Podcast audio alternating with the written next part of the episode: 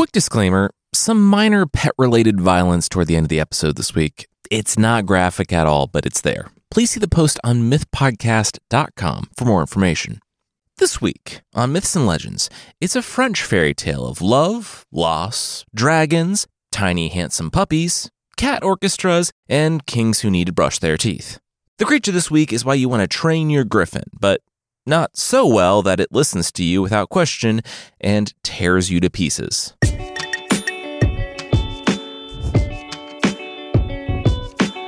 This is Myths and Legends, episode 316. Right meow.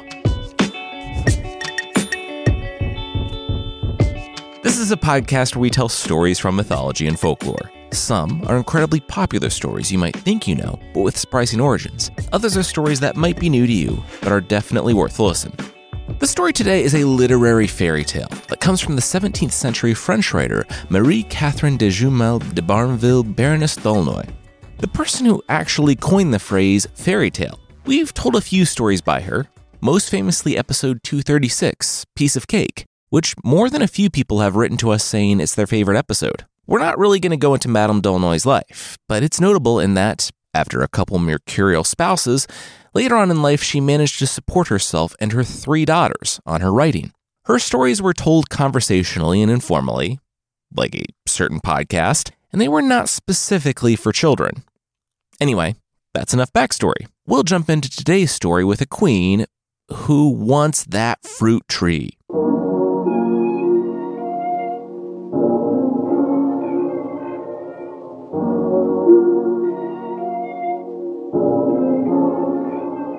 Queen looked over the wall. Yeah, those were some pretty epic fruit trees. The guards in attendance with her agreed. Yes, fruit was sometimes rare at this point in European history. The queen walked up to the castle door herself. Hello, I'm the queen. I would like some of your fruit, please. I'm really pregnant, so you'd be helping out the realm by helping to feed me and the child. She waited 10, 15 seconds. They're all dead inside there, the queen informed her attendants. Scale that wall. The guard looked at the garden wall. Not wanting to question the queen's orders, it wasn't really a scaling situation, though, more of a stepping situation. The wall was only three feet high. Cool, then step over it and get the fruit, the queen said, and the guard obliged, or tried to. When he approached the wall, the closer he got, the taller it grew. Standing before it, it was 10 feet straight up. They needed a ladder. 30 feet of ladder, it seemed, wouldn't even reach halfway up. Um, not telling you that this isn't worth it, but there's some magical nonsense going on here, Your Grace, the guard said. They had already lost like three soldiers, too. Falls from that height? Yeesh. Well, I'm gonna die if I don't get that fruit, the queen yelled. The guard said, uh, Literally die, or. The queen called to the others. Set up the tent. They weren't leaving until they got over that wall. Six weeks later, the queen awoke in her tent.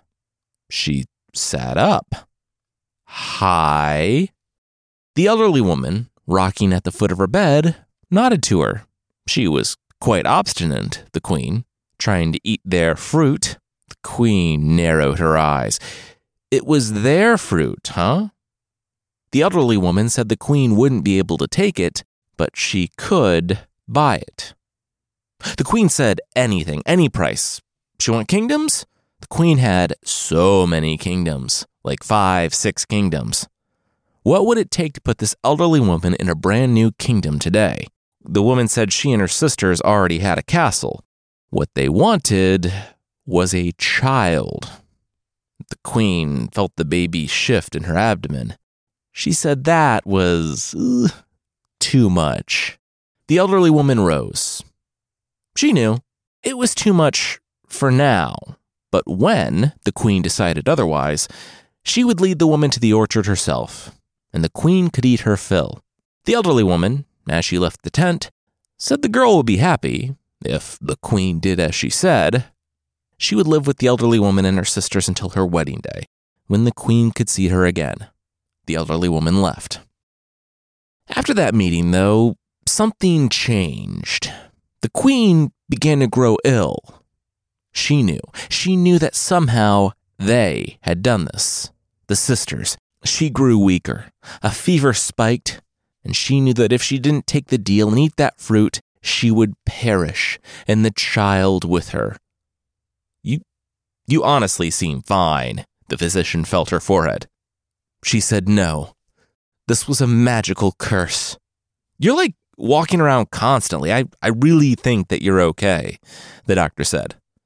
The queen swooned. This was it. This was the end. To save her child, she needed to go to the castle. Before the door, she whispered, She would take the deal. As she loaded fruit into the carts. Feeling a lot better, she yelled to the physician, but she shrugged. Keeping a kid from evil fairies? How hard could it be?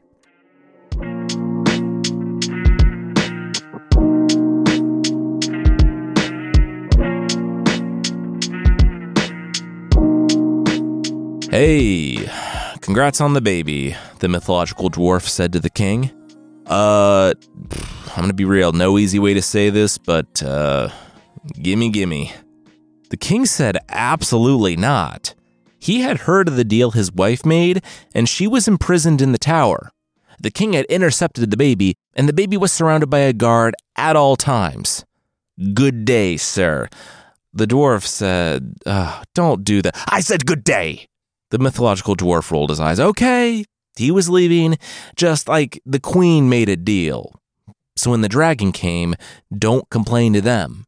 The king said, A dragon. He was a medieval king. He had so many knights and he wasn't too shabby himself. They'd be fine. Look, bud, I don't have a horse in this race. I don't care. Just letting you know, the dwarf said, and left. We'll be fine, the king yelled back. Definitely not more to reassure himself than convince the dwarf. Three weeks later, the king had the baby ready to go. They weren't fine. So many people were dead, and the dragon was just straight poison and teeth. The dwarf said that the fairies would take delivery of the girl on top of a nearby mountain. The king and the queen, he made the queen come along too, trudged their way up the mountain to see the palace with the tower. There, the three fairies sat like queens of the universe, the story says. And the dragon, the poison and teeth one, was there on a diamond chain. The, the king knew. The women had wanted the baby the whole time and tempted his wife with the fruit. There was unimaginable power here, and they both had played right into these women's hands. In tears, they surrendered their daughter. Before they left her, they named her Blanchette. The girl grew up in the tower and was educated by her fairy moms. In probably too much of a Disney like turn, her only friend was a talking parrot. That is, until she saw him. The prince hefted himself over the windowsill and into the room. He and the princess, now a teenager, kissed.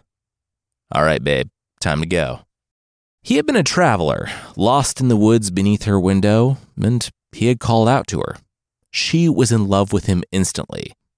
Not only because he was uh, marginally attractive, but because he was the only other person than her mom's that she had ever seen. But she knew that her fairy caretakers had pledged her to another. So she and the young man carried on in secret, with the parrot running messages between them. He would sun himself on a nearby hill, and she would watch him through her telescope, with the bird flying back and forth so they could speak. She was being taught spinning by the fairies, and they were continually dismayed by the mess of the thread she was making. But that was only because she needed to stall for her real work a rope ladder. One day it was complete. That night, the prince climbed it, and, among other things, they made plans to leave the tower and the fairies. On the evening they were set to leave, he arrived, the princess's husband to be, in a fiery carriage. It being compulsory really put a damper on the romance, but he was also grotesque and demonic. The princess didn't know what power had been promised to her fairy mothers in exchange for her hand, but it didn't matter. That night, at midnight, her love arrived. She was leaving, she lit the lantern in her tower, and eight eyes illuminated in the room behind the young man holding the bag. The prince swept his long, dark hair back and drew his sword, pointing it at the fairy caretakers and their dragon pet. The princess would not remain in the tower. They loved each other, and she was leaving with him. Loved each other. One of the fairies looked at the princess, who nodded back in defiance. Well, that was unfortunate. I told you she was more trouble than she was worth, the fairy said to her sisters. All right, she won. They would take her back. Prince lowered his sword. Wait, take her back? The fairy said, yeah. they couldn't marry her off to the demonic king out there after, well, so they would take her home. The prince smiled. It worked. They could be together. Oh, her, not you, the fairy said, and then turned to the dragon the size of an elephant. Kill him. As the prince's screams were cut short, replaced by the snapping and chewing of the dragon, the princess collapsed on the floor, crying. When she opened her eyes, she was in a strange castle. Two older people were standing in front of her, gagged and bound in chains. Princess, a fairy said, pointing to the middle aged couple. These are your parents. Say goodbye to your parents. The fairy sisters pointed, and a flash of white, hot light grew from their fingers, consuming all around them.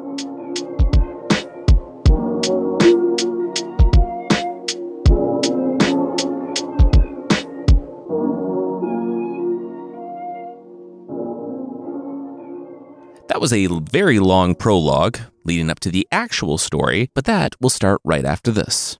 Legends.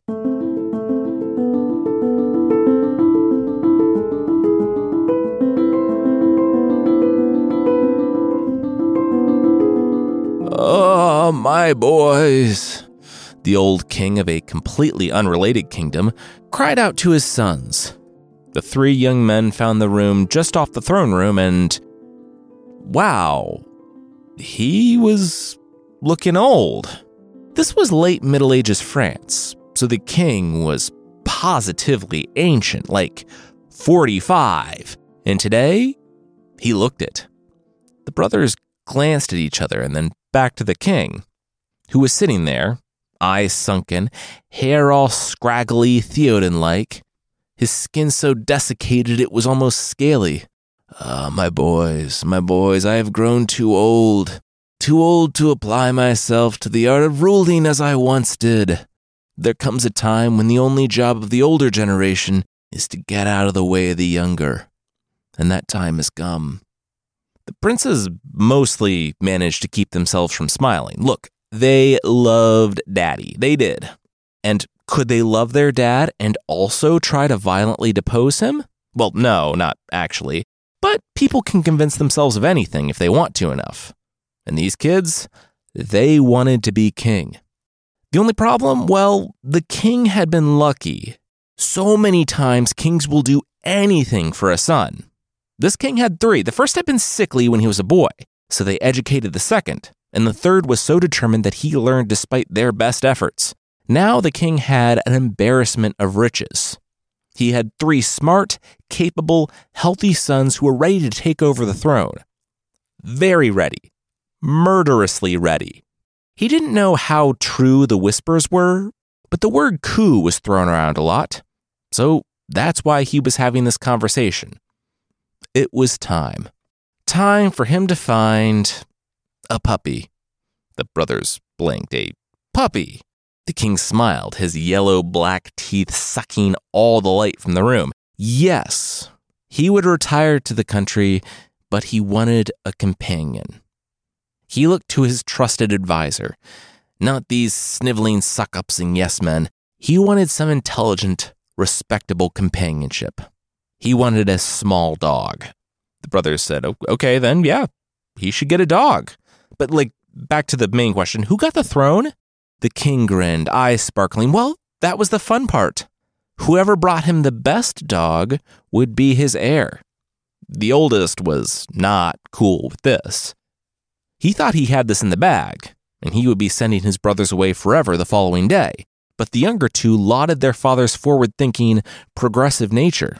Yes, that was amazing. The king could manage to raise his arms enough to clap weakly. Good, good. Well, three votes to one meant, well, democracy wasn't a thing. He was king, so it actually didn't mean anything. They had a year. He clapped again, and Pierre stepped into a nearby room and dragged in three sacks. The king said he didn't know much about traveling and hadn't ever had to carry cash, so he assumed that the most portable version of wealth was sacks full of gold and jewels. The younger two cinched their sacks and threw them over their shoulders. But the oldest brother asked, Okay, but they have a year to find a dog. The king nodded. That's right. And with that nod, part of his nose just fell off. The prince recoiled. He said, But he could find a dog in the market right now. If you think that dog is the best dog, please go get it, the king said. The eldest son suddenly wasn't sure. That was another thing. What was with this criterion? The best dog? What did that even mean? well, your brothers certainly seem to know, the king pointed to the two young men, who were already halfway out of the room. The eldest, not wanting to be left behind, threw his sack over his back and ran from the room to follow. The king watched them all leave and then waited for Pierre to return. They gone? The advisor said, Yep, they all rode from the city. Good, the king said, rising and stretching. He scraped all the flour and junk off his face and arms and spat his fake black and yellow teeth from his mouth.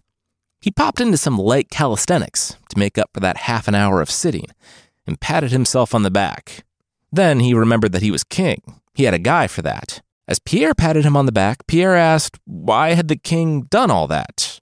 He just sent his three sons, his heirs, out into the world for puppies. He must really love dogs. The king said he didn't care about dogs. He cared about not being murdered and deposed. He still had so many good years left. And bringing back a good dog?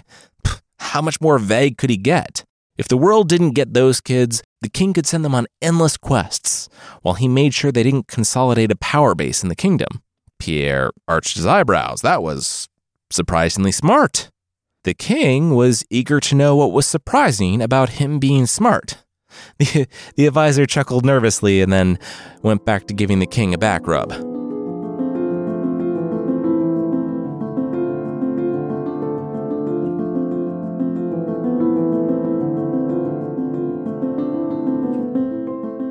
Okay, so we're not going to try to murder each other on the road. This contest is weird enough without all of us needing to look over our shoulders.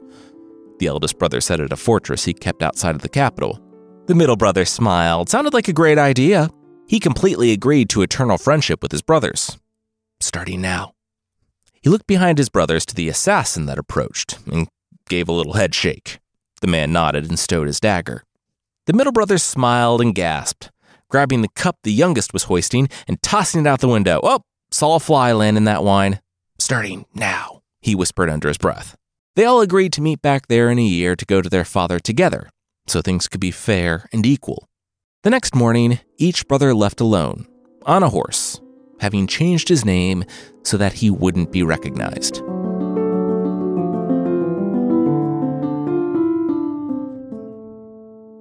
The youngest prince looked at the puppy. Well, that was a handsome dog. He had been at it for several months now, and he had found a lot of dogs. He wanted to buy each and every one of them, but as he reviewed his list of the dogs he had purchased, he was glad he didn't. The prince placed, no joke, his 40,000th tick mark. The story doesn't name its characters, but it's decided to get extremely specific about this, and bought a new dog from the dog merchant a dog merchant being a surprisingly booming career field in this kingdom in the past year. The prince let the puppy he had been dragging along with him go, and the merchant chased it down, no doubt to sail to another part of the kingdom and sell it to another brother. The prince inspected the dog. It was a dog. It was a good dog. Few aren't. But he had no idea what his dad was looking for. Like Alice, the prince didn't have a clear destination in mind so it really didn't matter much where he went. General rule, though, even if you don't care where you're going, avoid the dark forest, especially on a dark and stormy night. Your first thought in the dark forest should be how do I get out of the dark forest? And to the prince's credit, he realized he was in trouble. So he made for the first light he saw. Not always the best option, but in this case it worked. He soon found himself standing before a magnificent palace. On its porcelain walls, as expensive as they were impractical, he saw the entire history of fairies, studded with red gems.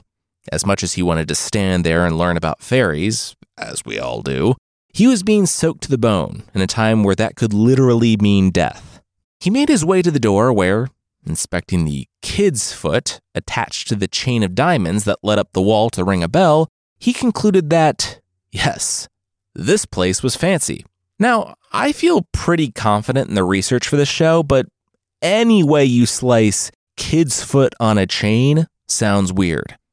I can't find too much about it, and this story was put down to paper in the 1600s, so I take kid's foot to mean goat's foot rather than the severed foot of a child. This doesn't appear to be that type of dark forest fairy tale castle. Still, both make about the same level of sense to me. So if anyone has any insight into this, I'll update the post on mythpodcast.com with a more detailed explanation than shoulder shrug. I'm then immediately questioning my goat foot hypothesis when, after ringing the bell, the prince was met with an array of severed hands floating in the air holding torches. He rightfully and intelligently turned around, but found more floating severed hands behind him, prodding him in with an oxymoronic, quote, gentle violence. Not wanting the gentle violent to turn violent violent, he stepped forward into the house.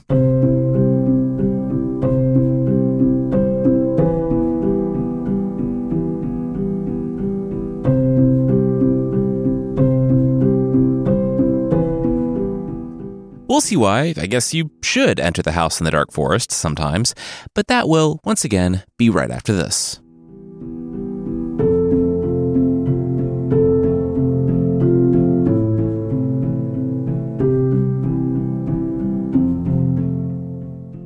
As the prince entered the house, he was met with a lot of opulence.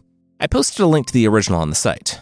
But Madame d'Aulnoy was a baroness and or countess writing this in the 1600s, when nobles writing for nobles, talking about how much it ruled to be a noble, would really have had an audience. Some stuff happened in 1700s France, and like heads falling into baskets, that whole talk kind of fell out of vogue.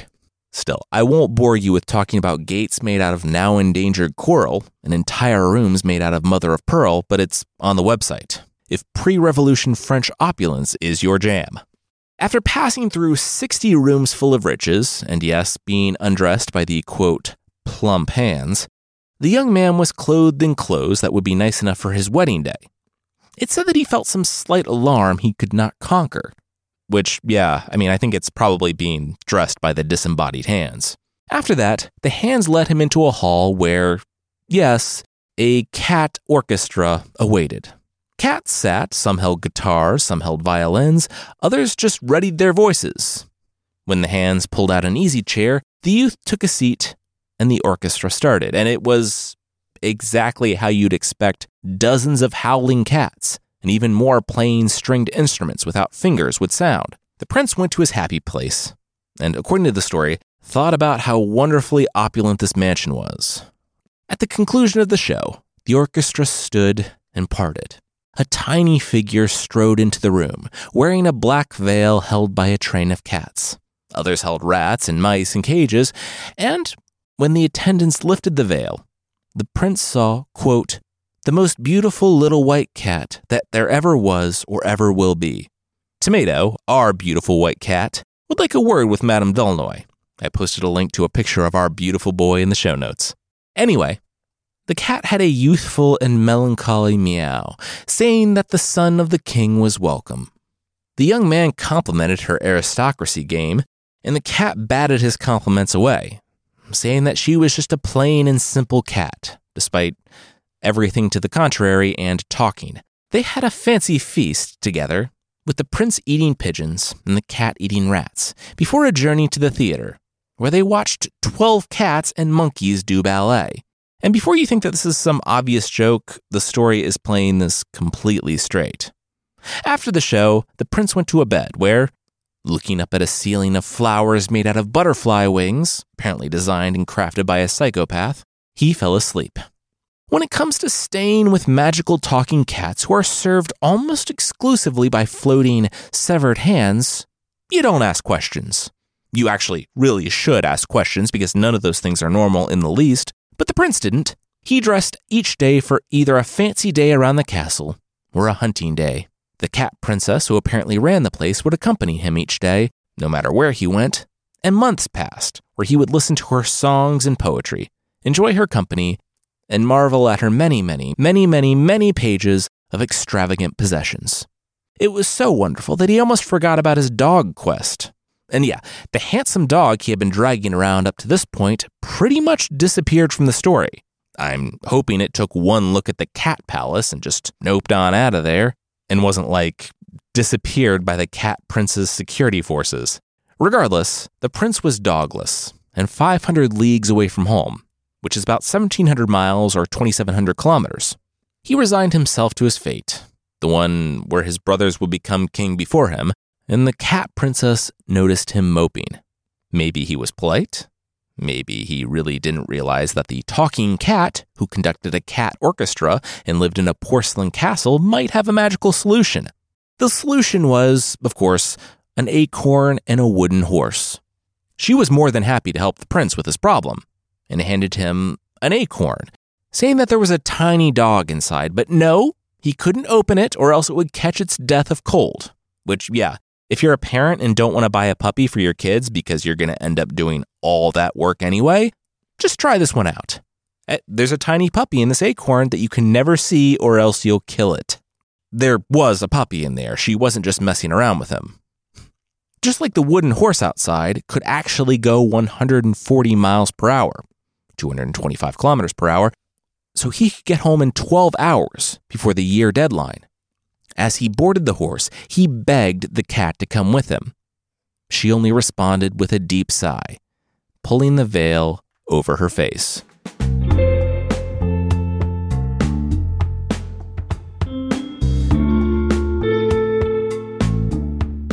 Oh, that's your dog? The brothers looked at the ugly turnspit the youngest prince bought in the castle town. A turnspit was a dog who ran the little treadmill to turn a spit. The prince bought it to throw his brothers off, and also because it was hard to explain an acorn puppy.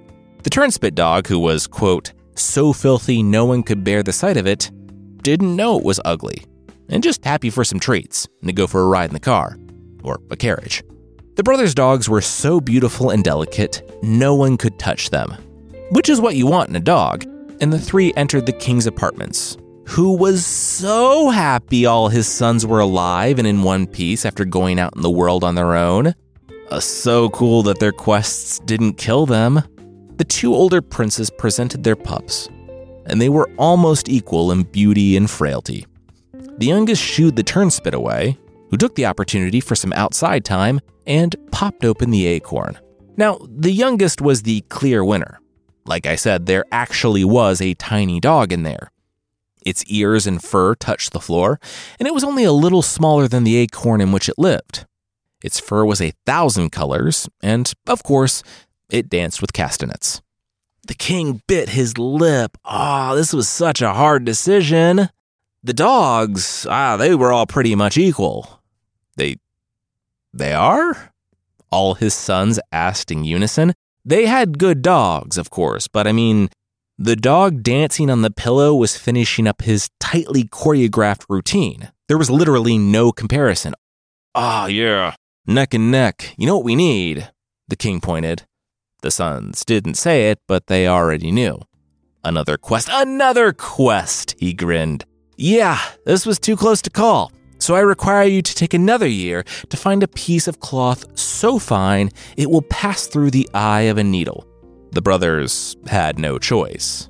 If they wanted to be king, this was the easiest path. For now. When the prince arrived at his eldest brother's castle outside the city, he found it closed to him. They didn't like him pulling the old switcheroo with the tiny dog. He didn't care. He had a better friend now the youngest prince had the white cat.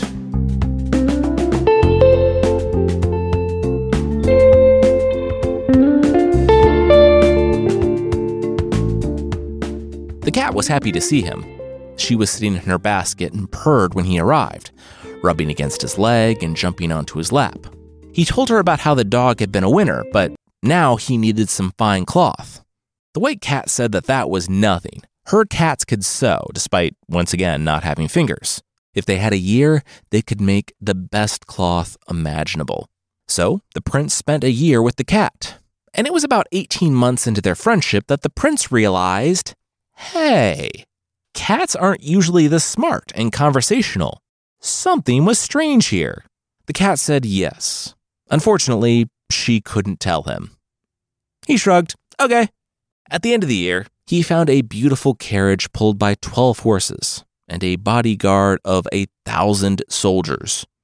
It's weird how trivial human life is in some of these stories. Like, servants and soldiers just come out of nowhere to serve.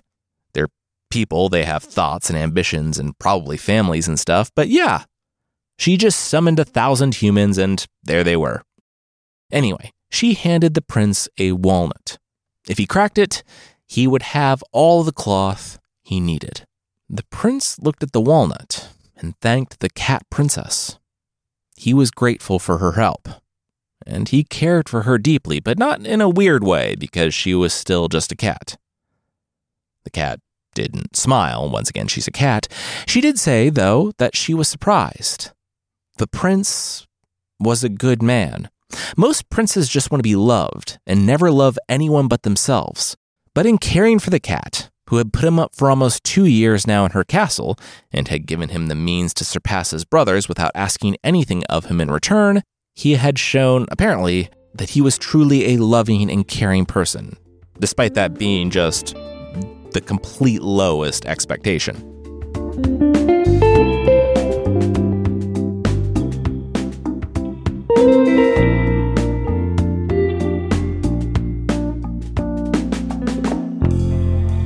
So tiny, so fine, the king sat awestruck. Like Koschei the Deathless, but with fancy items instead of a wizard's soul, inside the walnut was a hazelnut. In the hazelnut was a cherry pit, and in the cherry pit was a kernel, and in the kernel a millet seed. And in those, a cloth 400 ells in length, so about 500 yards or half a kilometer.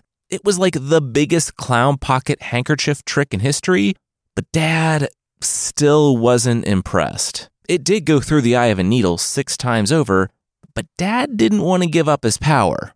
Slow clap, the king said as he slow clapped. Well, it looked like they all did it.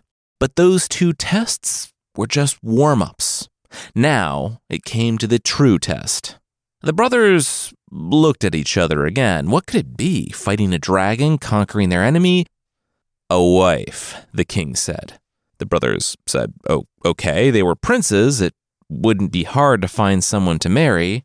Whoever brings back the most beautiful maiden will be crowned on his wedding day. The young men grimaced. What? The youngest said, Well, he didn't mean to speak for the others, but this quest felt weird. It, it was, I don't know, a little sexist. The other two brothers agreed. The king said he didn't see how that was the case. Uh, he loved women, and so that's why they would bring back three, and he would scrutinize their physical appearances like they were a dog or a piece of cloth. And I mean, he loved dogs and clothes too. He he didn't understand what was the problem here. The brother said that well, that's objectified. You, you know what? Never mind. A year, sure. They were apparently, according to the story, so well bred that they didn't raise an issue with their dad. Apparently, being well bred means completely wasting three years of your life when the king keeps going back on his promises. The other brothers went to go talk to the nearby kings, and I guess made Tinder profiles. Is Tinder still a thing? I don't know. The youngest, though, didn't want to go looking for a wife. Not yet, anyway. The whole time he was gone, he only wanted to get back to the castle with the white cat. You must cut off my head, the cat told him on his return. The prince ran his fingers through his long dark hair and said, What? The little white cat nodded. Yes, if he wanted the crown, he must do it. She had only ever been gracious to him, and now he needed to do the same to her and cut off her head. He said that this was not a normal ask. In my kingdom, staffed by cats with a talking cat as its cat princess, that's normal? He said, okay, fair, but this was too much. She told him either way, he wouldn't be seeing her again. If he left this time without cutting off her head, she would make sure he never found her castle. He could search until he couldn't walk anymore. She would remain hidden. I don't think there's anything in this world that could convince me to cut off my best friend's head. Even if my favorite cat started talking to me and asking me to cut off its head, there are many more questions I would ask a human doctor before following the cat's command to commit violence. Still, the prince could see that the cat really wanted him to cut off her head. And in their years together, she had never asked anything of him. He swallowed hard. All right, he would do it. If this doesn't work, my name was Blanchette, the cat said, dramatically. The prince, not having any context for this, said he hoped it worked, as morbid as that was. The only thing worse than having someone cut off your head was starting but not finishing the job. As macabre as all this is, it went very quickly. The text was apparently tasteful with cat violence. First the head, then the tail, just like she asked. The prince cried through the whole thing. Then something happened. The feet began twitching, the cat body growing. When the prince returned from the fire, where he tossed the head and tail as ordered, he marveled. The cat's body was four, six times larger than it had been and was still growing. He stepped back from the mass of fur, and then she pulled back the cloak. It was her. You were human the whole time? The prince said, just now catching up to where we've been pretty much, yeah, the whole story. As the cats around her began to twitch and transform, Blanchette told him the story the story of her mother and the fruit of the prince she had loved, the prince he actually looked exactly like. The prince, our current prince, the youngest kid, was sure she loved him for him now, though, right? Not just because she was still hung up on her ex after his violent execution, right? She told him of being dragged back to this castle and forced to watch as her kingdom was transformed into cats. The only way to break the curse was to have someone love her enough to cut off her head and tail you know, that fullest expression of love. The prince said this was the Middle Ages. She probably didn't have to look far for someone willing to kill a cat, but uh, sure, yeah. Happy to? Was that the right thing to say? She said now, if he wanted to, they could marry, but he should know. His dad did not want to give up his power. And she actually had a plan for that. Drink to celebrate the youngest prince's good fortune, the old king bellowed after the youngest prince revealed Blanchette, after a protracted process that involved her coming in a crystal and him introducing a white cat as his bride to be and her exploding from that crystal in a grand entrance. It's a whole thing. The servants brought out the wine with three special glasses for his sons, and only his sons to drink from. Blanchette stepped forward.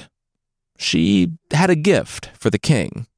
Her parents were behind her. They had a reunion off camera. It was complicated. They were still her parents, but they did give her up to murderous fairies, so they still had some stuff to work through. They didn't, however, want to rule anymore. They wanted to spend time together far, far away from the castle they had been stuck in as cats for years.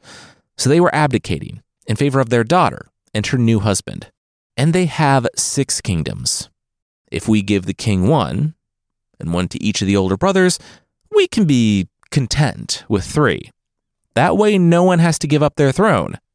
Blanchette turned to her husband and whispered, Don't drink that. Yes, don't drink that, the king said, ordering the servants to bring fresh goblets for the princes, and they all celebrated. So, finally, Blanchette had a kingdom of her own, three of them, was inexplicably free of the fairies, the curse having been broken, though if you think about it, the initial promise to her parents was upheld. They did get to see her on her wedding day, just with way more death and problems than they probably anticipated. Regardless, despite it being a shockingly low bar, she wasn't a cat anymore and was in love with a man who hadn't been eaten by a dragon. Blanchette and the prince lived happily ever after.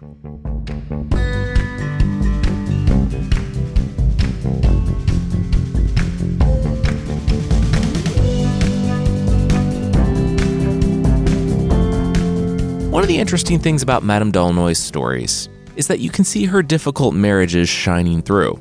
The couple today had pretty much the opposite of a quick and one sided political union. The prince and the cat had a long, long time together as completely platonic friends. I mean, she was a cat.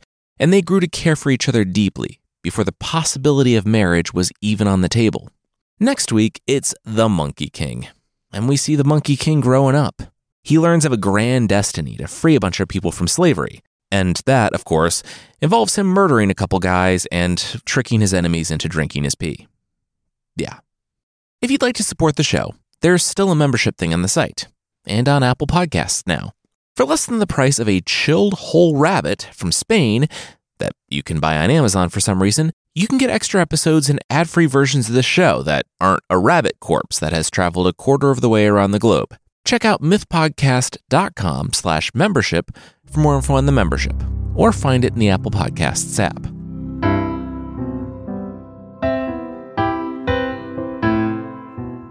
The creature this time is the Adar Llwch Gwin from Welsh folklore. Now, the Adar Llwch Gwin, like griffins, are a pair of large murder birds. When the warrior King Drudwas married a fairy woman, she had some pets. Some giant flying pets with hooked beaks and razor talons, which could have been challenging, but the Adar apparently loved their new papa. It also helped that they could understand human speech. And so they all became best friends. But as his friendship with the birds grew, it deteriorated with King Arthur. This version of King Arthur was jealous. Not of Drudwas's talking griffins, though who wouldn't be jealous, and not because Drudwas was happily married to a fairy woman who wasn't cheating on him. No, because Drudwas was cool. Or murdery, we don't really know. Contrary to everything I say and do on this podcast, with trying to make these stories relatable from a 21st century perspective, I had a medieval lit professor in college say that if we could talk to someone from early medieval Europe, it would be like trying to talk to a space alien, they're so different. So it's not difficult to believe that Drudwas was popular, but he could also maybe be a ruthless warlord who had his eye on the throne.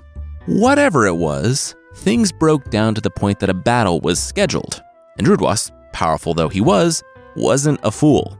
If you can kill your adversary before the battle, the battle will go a lot better for you. He told his best buds, the Griffins, to just go nuts. The first guy on the battlefield, tear him to pieces, play kickball with his head, jump rope with his guts, no such thing is too gruesome. Turned out that the thing that saved King Arthur, in this instance, and pretty much no other instance, was his own infidelity.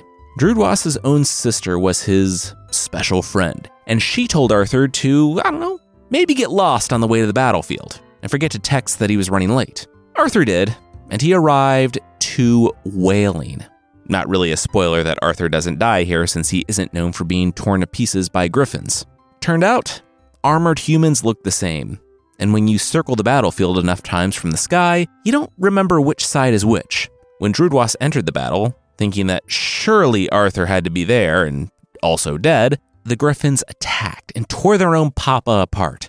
And when they saw Arthur and realized their mistake, they broke down. Arthur won the day, and his rule was secure uh, for about 10 minutes until the next threat from abroad his own forces, his own friends, or his own family stepped from the shadows. Yeah, Arthur had a really tough life.